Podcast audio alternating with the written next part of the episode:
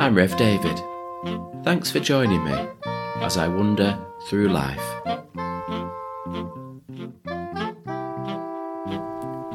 I said at the beginning of our Lenten journey that I wanted to focus on relationships and grace.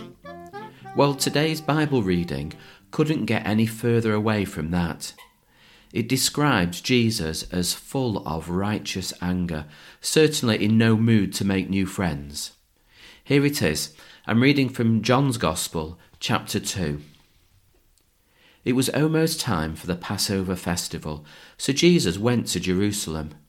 There in the temple, he found people selling cattle, sheep, and pigeons, and also the money changers sitting at their tables. So he made a whip from cords and drove all the animals out of the temple, both the sheep and the cattle. He overturned the tables of the money changers and scattered their coins, and he ordered those who sold the pigeons, Take them out of here. Stop making my father's house a marketplace. His disciples remembered that the scripture says, My devotion to your house, O God, burns in me like a fire. The Jewish authorities came back at Jesus with a question What miracle can you perform to show us that you have the right to do this? Jesus answered, Tear down this temple, and in three days I will build it again. Are you going to build it again in three days? They asked him. It has taken forty six years to build this temple. But the temple Jesus was speaking about was his body. So when he was raised from death, his disciples remembered that he had said this, and they believed the scripture and what Jesus had said. Really, there are two simple truths to this passage. The first is that the temple, and we could translate that to mean our church buildings, is for the worship of God. The second is that there's a new temple, Jesus. Follow and worship Him, and you are following and worshipping God. Jesus arrives at the temple and it's business as usual, and that's exactly what it's become a business. You can only worship God if you've got the right kind of money and the right kind of animal to sacrifice. So worship has become excluding. Only some people can do it. And it's also become a way of making money. When it's business as usual, then God is lost sight of.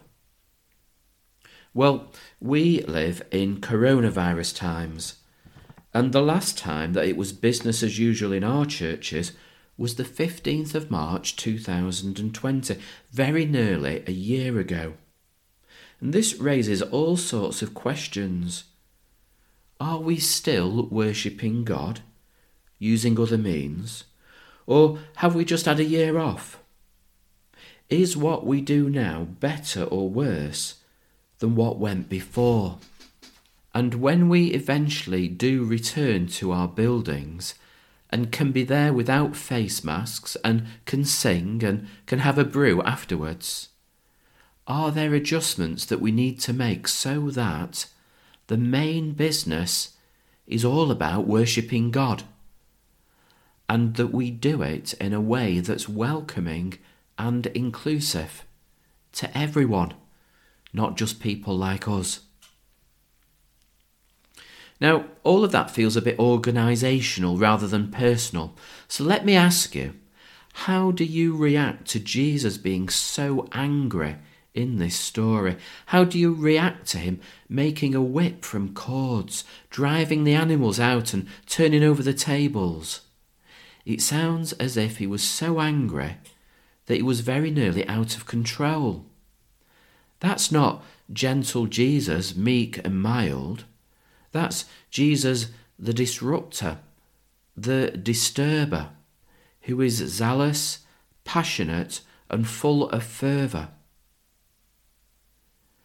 I don't know about you, but that unsettles me. It challenges me. It makes me feel uncomfortable. And yet, he uses his anger to move him to action. If we got angry more often, would we actually do more?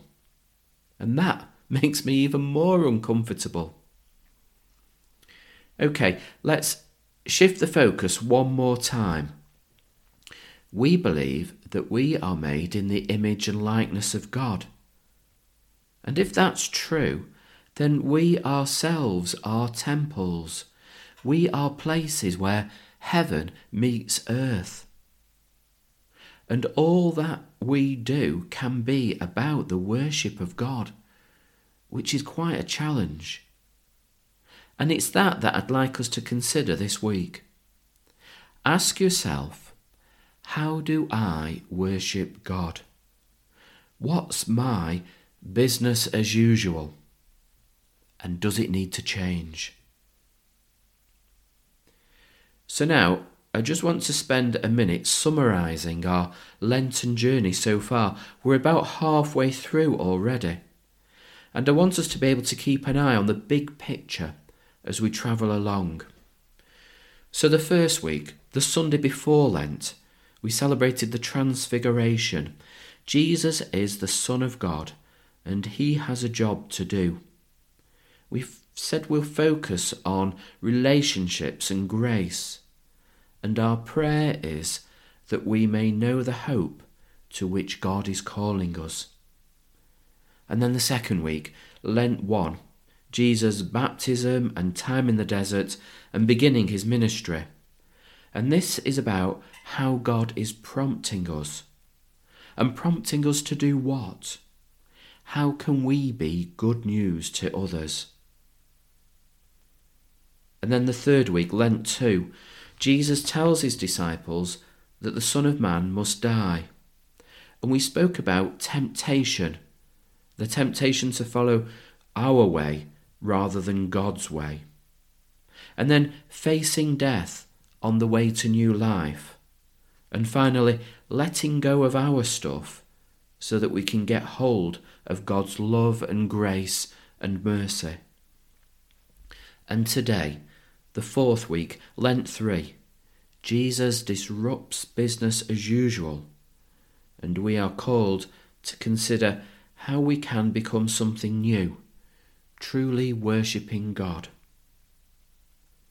How can what we do in our church buildings and as a church community and as individuals be about good relationships and being graceful with God, with one another, and with the world around us?